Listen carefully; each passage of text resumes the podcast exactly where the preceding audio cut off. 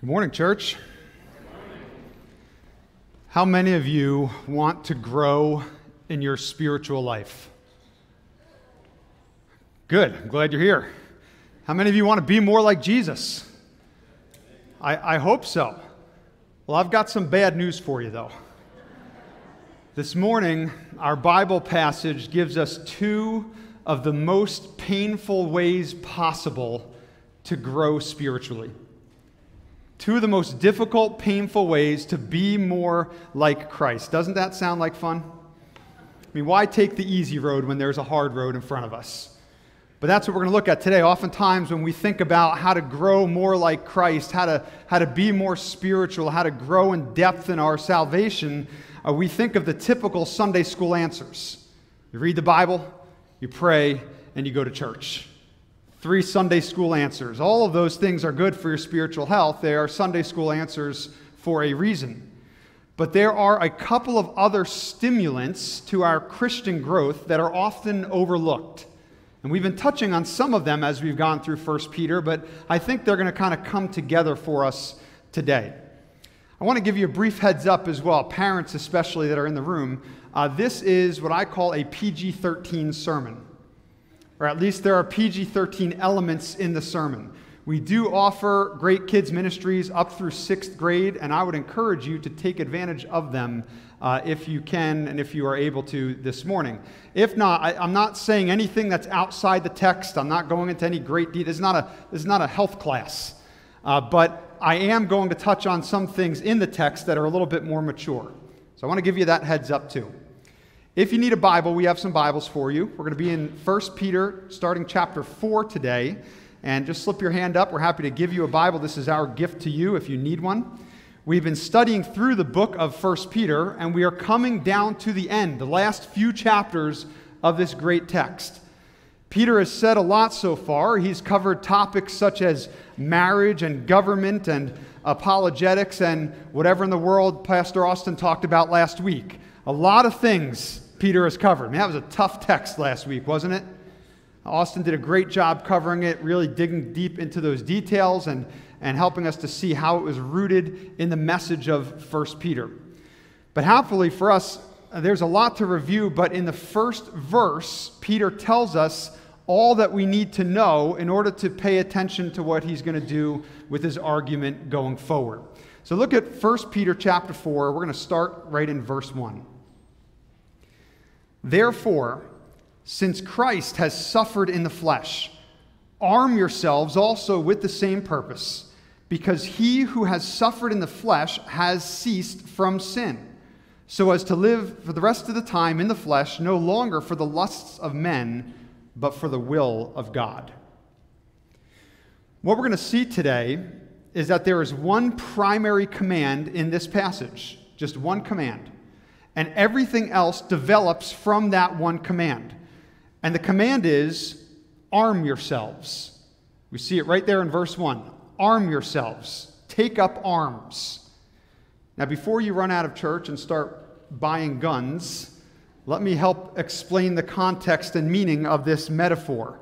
Uh, Peter begins with the word therefore.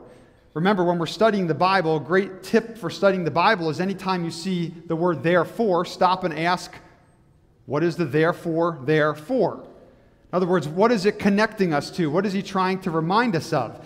Uh, Peter is bringing together his argument. For three chapters, he has been preaching to a, a group of persecuted Christians. They're scattered throughout the ancient world. Roman Emperor Nero has been persecuting them unto death and Peter calls them elect exiles. You are chosen by God, and yet you are spiritual foreigners scattered throughout this world. And at the end of chapter 3, he has this really kind of confusing and yet challenging argument with a very simple point Jesus suffered when he died on the cross for our sins. But in his resurrection, that suffering and that resurrection provided salvation for us believers. Not only salvation, but the exaltation of Christ empowers Christians with endurance. So Peter collects all those thoughts together with this hearty therefore. And he reminds us of the most important part that we need to know for today. Therefore, since Christ has suffered in the flesh, So, whatever he's about to say in this passage, it all hinges on the suffering of Jesus Christ. The suffering of Christ is going to motivate this command and inspire his thoughts. Look at how Peter connects his command to Christ's sufferings. Therefore, since Christ has suffered in the flesh, arm yourselves also with the same purpose.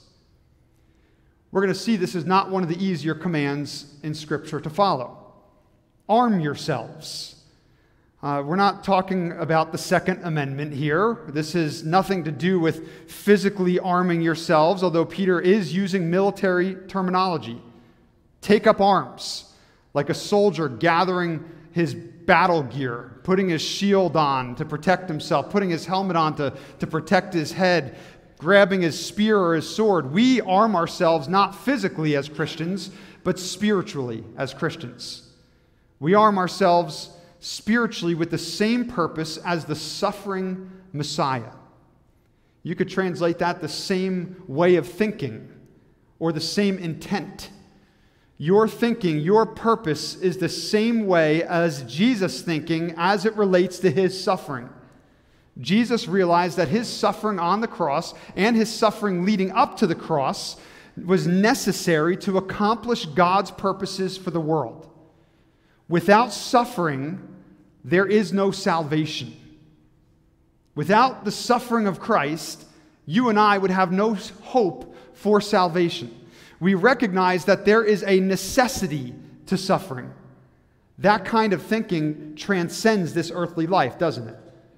When you think about suffering in that way, you're thinking like a Christian and not like a pagan. Pagans tend to run from suffering, they don't understand it. They hate it. They want to avoid it at all costs. They pay great money to, to make suffering go away. But Christians realize that suffering has a purpose. We are not living for our comfort in this earthly life. We are living for greater purposes than that. That's what that motivates missionaries to, to give up a, a life of relative ease and go serve in foreign countries, taking the gospel at risk of their own lives to people who desperately need it. The other day, I was reflecting and reading a little bit on uh, one of the great first American missionaries, Adoniram Judson. Judson was an American missionary who spent nearly 40 years ministering in Burma. And while he was there, he lost three of his children to illness, spent 19 months in prison. After he was released, his wife died. And then shortly after that, just a couple months later, his two year old died. This was a man who knew suffering, and yet he endured. He remained. Why? Because his mind was set on Christ. His hope extended beyond this life, and he knew that suffering produced great results for the Lord. Peter says, He who has suffered in the flesh has ceased from sin, so as to live the rest of the time in the flesh, no longer for the lust of men, but for the will of God. Now, Peter here is no longer talking specifically about Jesus, he's talking about believers.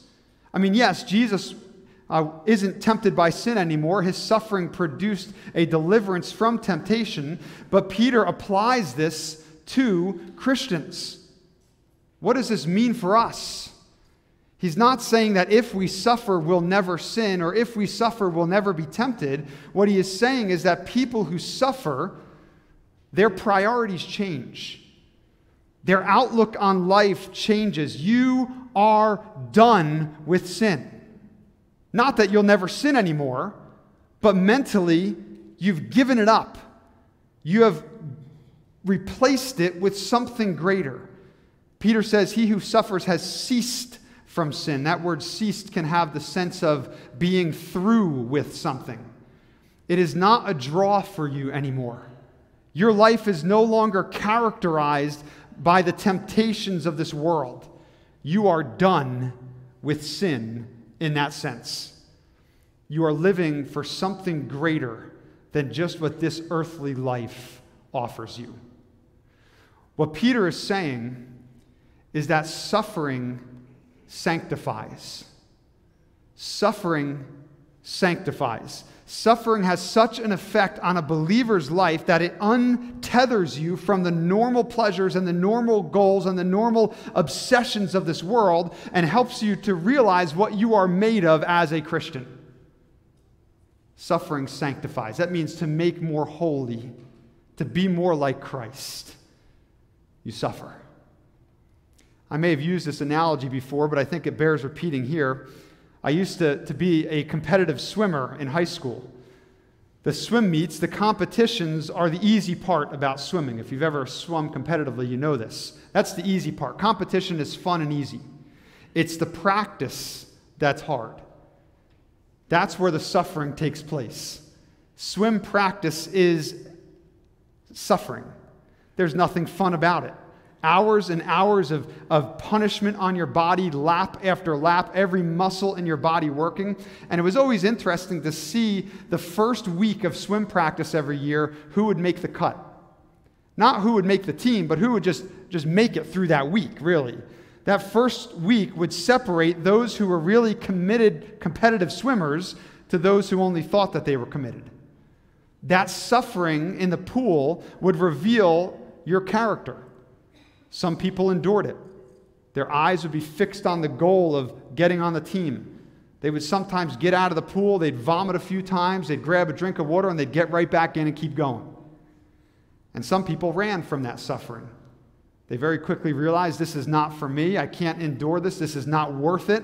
Few laps, they're out of breath, and instead of pushing through, they tap out. The suffering reveals their character, and the suffering builds character. Suffering sanctifies. It reveals the character of a Christian and it fortifies your bond to Christ. It develops a holiness in you that you did not have before. It untethers you from the ways of this world and bonds you more tightly with Christ. When you suffer, you either flee from Christianity or you become aware of what Christianity is really about. Now, we've seen all of this so far in 1 Peter. This is nothing new if you've been following along in this sermon series. But Peter's use of suffering is especially focused on suffering through persecution. But we also know this principle extends more widely and can apply more broadly for believers. In the letter of James, James writes that all kinds of trials produce endurance and sanctification in a believer. The Apostle Paul in the book of Romans writes that suffering produces endurance, and endurance produces uh, character, and character produces godly hope. So, although Peter is focused on suffering due to persecution, we realize that any suffering ultimately produces sanctification in a believer. Suffering sanctifies. Do you want to grow in your life as a Christian? Suffer. What a pleasant message. Suffering sanctifies. But it gets better. Peter goes on to say this in verse 3. He says, For the time already past is sufficient for you to have carried out the desire of the Gentiles, having pursued a course of sensuality, lusts, drunkenness, carousing, drinking parties, and abominable idolatries. In all this, they are surprised that you do not run with them in the same excesses of dissipation, and they malign you but they will give account to him who is ready to judge the living and the dead. Peter says that in the past, you believers lived like Gentiles. Gentiles are non Jews, people who are not Jewish in their faith. Oftentimes in the New Testament letters, like this one, it uses Gentiles as kind of a synonym for unbelievers, people who don't know Christ yet as their Savior. So he's saying they, they used to live like Gentiles, you used to live like unbelievers. You had sufficient time to live like that. And Peter then lists six different sins that characterize unbelievers sensuality, lusts, drunkenness, carousing, drinking parties, and abominable idolatries. This is the PG 13 part of the sermon. I'm, I'm glad I didn't have to preach on this list during VBS Family Week. It was a relief to step outside of this. I think most of these sins are, are pretty self evident. I don't know that I need to uh, detail them for you. You know what lust is, you know what drunkenness looks like. Sensuality means that you live to please your senses. You, you kind of do whatever feels good, you do whatever you want to do. It's, it's a form of hedonism. Carousing is a word that refers to wild sex parties. One version even translates it orgies. Now, again, I'm not trying to get too graphic here, but I want to preach the text. Peter does not sugarcoat this. Peter does not give this to us in PG language, so I'm not going to either. Abominable idolatries, he says, characterizes unbelievers. Oftentimes in, in Peter's day, worshiping idols was associated with other kinds of sins. A lot of these other sins, like carousing and drinking parties and, and even those orgies, became associated with idol worship. People went to the pagan temples and they didn't just sing a couple hymns and read a little bit of scripture, they participated in these sinful acts as they worshiped idols. And Peter says these are the sins that describe unbelievers. Now, church, we have to be careful because we don't want to read a list like this and think, those people are so evil, aren't they? Those people back then. What we ought to do is read a list like this and look at our culture and realize we are not too far from this at all, are we?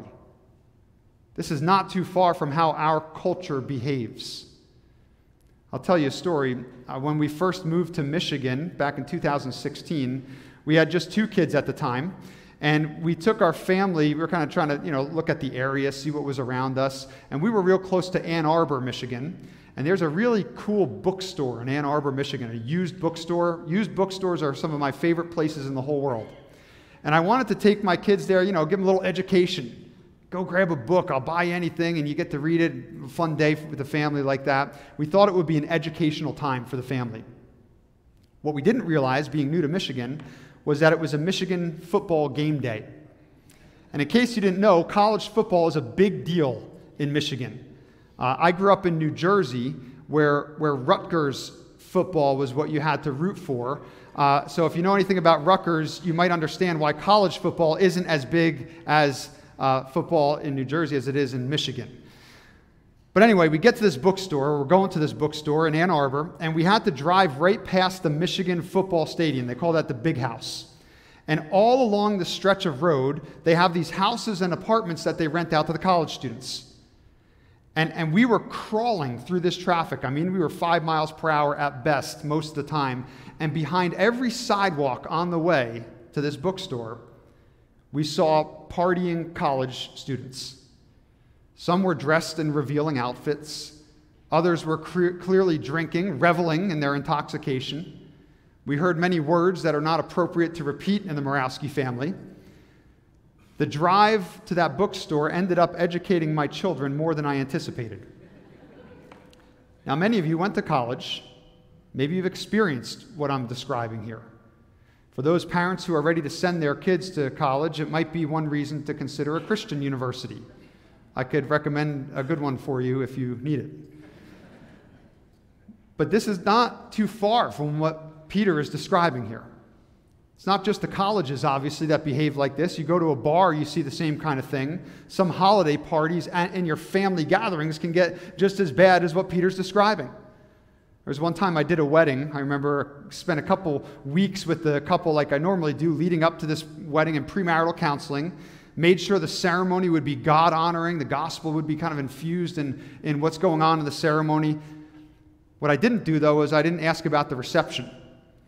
Right after the, the best man and the maid of honor speeches, the groom stood up.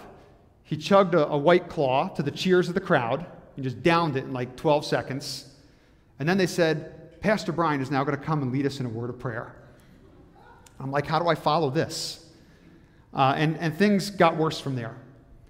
It happens everywhere, not just 2,000 years ago in Peter's time, but in our day today. But there should be a difference between the way Christians behave and the way that non Christians behave. There should be a difference between the way you used to behave and the way that you behave today as a believer. We should not be a part of what the world celebrates. Peter says in verse 4 that in all this, they are surprised that you do not run with them into the same excesses of dissipation. Now, dissipation, that's an interesting word there. Uh, the Greek root of that word has the same root as the word for salvation. Soteriology comes from this word here. It, the, the word is asotia, against salvation, or literally unsavedness. The unbelievers run into excesses of unsavedness, is how Peter words this. They act like they're not saved, in other words. I like how the ESV translates this part. It captures a metaphor that Peter uses. He says, They are surprised when you do not join them in the same flood of debauchery. Peter calls it a flood of unsavedness, a flood of debauchery, a flood of dissipation. And those who are unsaved are running into this flood. Now, pro tip if there's a flood coming, which way do you run normally? You run away from it. And, and by the way, I'm not meaning to be insensitive with this analogy. I wrote this sermon about two weeks ago, before the events of this uh, past week happened. But this is the analogy that Peter's using for a reason. My family and I, we went to the beach a couple weeks ago, and I was talking to Nathan, my, uh, my nine year old, and somehow, as we were standing there, the conversation landed on tidal waves, tsunamis. How do you know a tidal wave is coming if you're at the ocean? Usually the water recedes the tide just keeps going out and out and out, and you know that there's a, a, flood that's coming in very soon. Well, which way do you run? You run away from it. You get as far away as possible. Nobody runs into a tidal wave when it's coming. But that's the analogy that Peter's giving here. That's the analogy he's giving. Unbelievers run towards floods of unsavedness, they run towards the floods of sin. I don't need to give you examples from our culture to illustrate this. I don't want to draw attention or glorify ways that, that people sin. It's sufficient to say that when a new method of sin hits the market, sinners flood towards it. Sin is marketable, sin attracts. And unbelievers are so wrapped up in this lifestyle of sin that they can't figure out why do you as a believer not participate in this? That's what Peter means in verse 4. They are surprised that you don't run into that same flood of sin that they are running into. They're so surprised that they malign you. They make fun of you for not participating in it. Maybe you've experienced this form of suffering. Many years ago, when Janice and I, my wife, were dating, uh, we felt this kind of pressure. Janice and I started dating in high school. We're high school sweethearts. Uh, and we dated for four years before we were married. We started dating in high school. We got married right after college, right after I graduated. We did not move in with each other until after we got married. And we did not have sex with each other until after we got married. Now, I'm not, I'm not trying to be crude, I'm not trying to be overly personal. By the way, whenever I give an illustration like this, I only do so with my wife's knowledge and permission. But this fits with Peter's example. Janice and I were saved at a young age, and we saved sex for marriage. We saved living together for marriage. Why? Well, Hebrews 13, verse 4 says marriage is to be held in honor among all, and the marriage bed is to be undefiled. The Bible tells us that first comes marriage between a biological man and a biological woman, and then you live together and enjoy the benefits of marriage. Now, that decision of ours brought ridicule from many people. I remember one family party I was at. I think it was actually our engagement party. One of my cousins, who is not a believer, who was on, I think, his second marriage at that time, he and I had this conversation about me choosing to wait for marriage for these things. Oh, but Brian, he said, you need to move in together before you're married. I mean, how else are you going to know if you're compatible with this woman? How else are you going to know if you really fit with her, if, if, if you're going to be able to stay with her forever? And, and at my engagement party, he openly ridiculed the idea that we were doing this in a biblical way. When I was a youth pastor in New Jersey, I used to volunteer with our local Christian pregnancy center. And I was trained uh, with, with them to, to go into public high schools and middle schools and give presentations on abstinence. You know, you know what ridicule is like? You want to know ridicule? Take a day and speak to freshmen in a public high school about how great abstinence is, and you will know ridicule. When the Pregnancy Center unfortunately cut that part of its ministry, um, I had built up enough relationships with the health teachers that they continued to ask me to come in and just do this solo. Will you just come in and, and present this ministry to the kids? So here I am, a youth pastor, talking to freshmen in a secular public high school about why I chose to wait for marriage. Now, I don't share that to say I was the paragon of virtue, or that my marriage is perfect, or that I did everything perfectly before my marriage. But I do have a good marriage, I think, by God's grace. I have a wife that not only do I love her, I like her, and I'm really grateful for her. But I say this to illustrate that when we abstain from the things that this world revels in, people will malign you. You will suffer. You will know what it's like to be ridiculed. Abstaining from alcohol on a college campus will incur great ridicule from your peers. Abstaining from sex before marriage brings plenty of mockery, sometimes even from your own family members.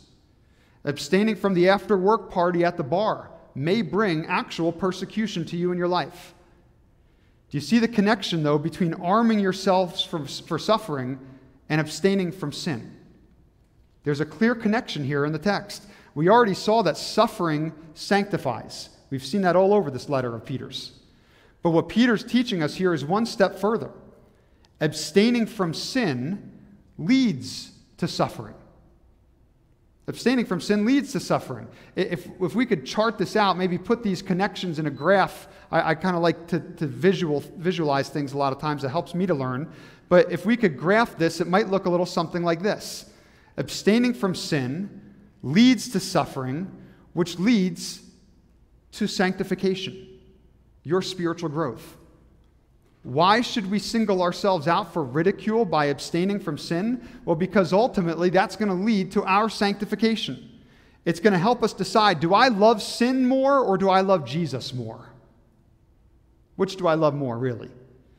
And it's going to help us bond with Christ through the pain of our persecution. And ultimately, that grows you spiritually as a Christian. Now, the other benefit of abstaining from sin is given in verse 5. Let me read verse 5 again. Peter says, But they, the unbelievers, will give account to him who is ready to judge the living and the dead. People who don't abstain from sin, unbelievers, Peter says, will be judged by the Lord. They will have to give an account for their lives, and I'm positive that that will not be a very pleasant experience for them. Think about how uncomfortable and how awkward and how embarrassing it is when you are caught in sin by someone today in this world. You ever go through that experience? Someone catches you in sin? That's, that's uncomfortable, isn't it? Maybe you were caught by a parent at one time, or a teacher, or a police officer, or worse yet, a pastor. As shameful as that experience can be, imagine being caught by the God of this universe. God, the holy and righteous God, knows everything you've ever done, thought, or even desired. So Peter warns his readers don't act like unbelievers. Don't be like you used to be. Abstain from sin, even if it leads to suffering, because suffering leads to sanctification. Now, before we close out, I have one more verse to preach, and this one could be very easily misunderstood. So let's make sure we read it and hear it in context. Look at verse 6. Peter says, For the gospel has for this purpose been preached even to those who are dead, that though they are judged in the flesh as men, they may live in the spirit according to the will of God. Now, what does it mean that the gospel has been preached even to those who are dead? There are some religions out there, and even some denominations of Christianity, that misuse this verse to mean that the people who are dead and in hell have a second chance to hear the gospel. In fact, many people connect this back to chapter 3, verse 19, and they say that after Jesus died, he descended into hell and he preached the gospel and he gave all unbelievers a second chance. Now, as we saw last week in Pastor Austin's sermon, that's not the best interpretation of 1 Peter 3 for many reasons, nor is it the best interpretation of this verse. Because the Bible is clear you have this life and this life only to accept the gospel. That's, that's what the Lord has given you. Once you die, your eternal fate is sealed. People do not get a second chance to accept the gospel once they're in hell. Once saved, always saved, and once condemned, always condemned. Hebrews 9:27 says it is appointed for man to die but once, and after that comes judgment. There's a lot of other passages we could refer to after church. Maybe you want to look up Luke chapter 16. That's that story of the rich man and Lazarus. They both die. And it's very clear from that story that there is no return from hell. This is why, by the way, it's so important to accept Christ today. Take seriously your spiritual fate right now.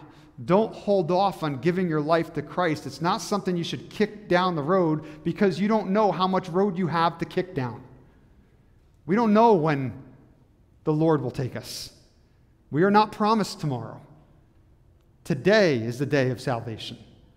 So take time today, pray, ask Christ to change your life, commit yourself to Him.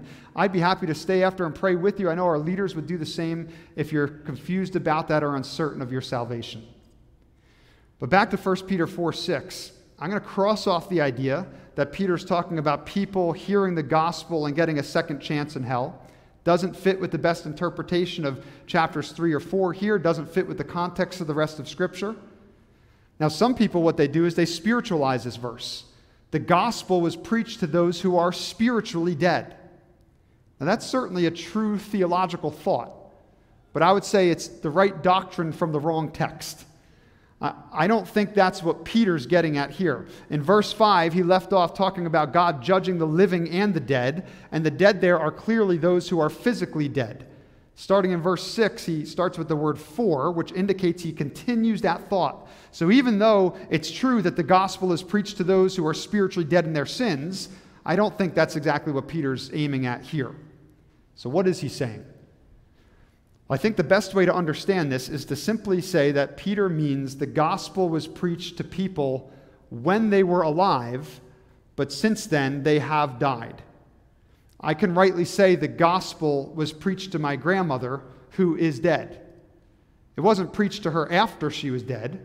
It was preached to her while she was living, but now she is dead. The gospel was preached to my grandmother who is dead. And I think that's similar to what Peter means in verse 6 here. The gospel was preached to those who were living but now have passed on. I like how the NET translation, that's another translation of the Bible, translates this. We'll put that up on the screen for you. It says, Now it was for this very purpose that the gospel was preached to those who are now dead. You see how that works? Well, what's Peter's point? His point is those who accepted the gospel they are alive forever with God right now. Even though the world maligned them for being Christians, even though they abstained from sin and that led to suffering, even suffering unto death, now they are enjoying eternity with God forever and ever. God is the ultimate judge, not your coworker, not your enemy, not this world. God is the ultimate judge. And that's who we have to be concerned with, not anyone else. And that's the point. Peter's giving one last motivation for you to abstain from sin. Abstaining from sin leads to suffering, which leads to sanctification, but abstaining from sin is also the true mark of a believer. And although true believers might get mocked on this side of eternity, when they get to heaven, they reap eternal rewards for the way they've committed their life to Christ. So arm yourselves to suffer while abstaining from sin. Bringing all this together, arm yourselves to suffer while abstaining from sin. That's Peter's message. When we live like Christians, we will encounter suffering suffering from everyday trials and suffering from persecution. You are set apart from this world and you are set apart unto God. Don't expect this world to love you, they will not. Expect opposition, expect difficulties the path of a Christian is not an easy path, but, church, it is worth it. It is so worth it. You might be sacrificing some comfort in this life, but that sacrifice produces godliness, it sanctifies. It produces great reward in heaven. God, the ultimate judge, takes notice. Perhaps unbelievers think that they're getting away with something in this life. They think that you're missing out because of whatever you're abstaining from. You're not partying like they are. They think you're missing out, but in the end, they will be missing out tragically for all eternity. So abstain from sin, arm yourselves to suffer. I mean, th- these thoughts should sober our minds and break our hearts. It should cause us to want to share Jesus Christ with those who don't know him. Though we are giving up earthly comforts, they are giving up eternal comforts, which should cause us and motivate us to go out and share this beautiful love of Christ with them. Jesus once said in Matthew chapter 16, For what will it profit a man if he gains the whole world and yet forfeits his soul? Now, what Peter does is he kind of flips that around a little bit and sees the other side of it. What's the profit for a believer if he misses out on a few things in this world only to thrive in eternity? It's great profit indeed. So, Christian, when you abstain from sin, you are not missing out on anything. Not really. What God has stored up for you one day is beyond anything that you have given up in this life. Proverbs 24, verse 20 says it like this For there will be no future for the evil man, the lamp of the wicked will be put out. Now, that's one side of it. But to look at the other side of it, the opposite thought from Proverbs 23, the author says, Do not let your heart envy sinners, but live in the fear of the Lord always. Surely there is a future, and your hope will not be cut off. This is the great assurance that we have as Christians. Don't envy them. Don't envy sinners. Know that they won't have a future, but we will. Share the gospel with them that they might come into eternity with you. But abstain from sin and arm yourselves to suffer as you do so. Let me pray in that regard. God, I ask that you would put your hand upon this church that you would arm them to suffer for you. Give them the courage and the boldness, the fortitude to abstain from sin, even while everyone around them is reveling in that sin, even while others are flooding or rushing towards the flood of debauchery. Lord, I pray that they would act like believers, that they would walk away from that sin, and as a result, Lord, that they would be sanctified. I pray that that sanctification, that holiness would result in a greater eagerness to share the gospel with those who don't know it. That many people would come to Christ because they see the difference in our lives. Lord, help us to help them to think eternally. And I pray that we would be willing to give up those earthly comforts for the heavenly rewards that you have stored up for us. Thank you, Lord, for the promises of this text. We pray that you would work these things through our heart today that we might live changed people as we go from here. In Jesus' name we pray. Amen. Thanks for being here today. I pray that you would suffer well this week.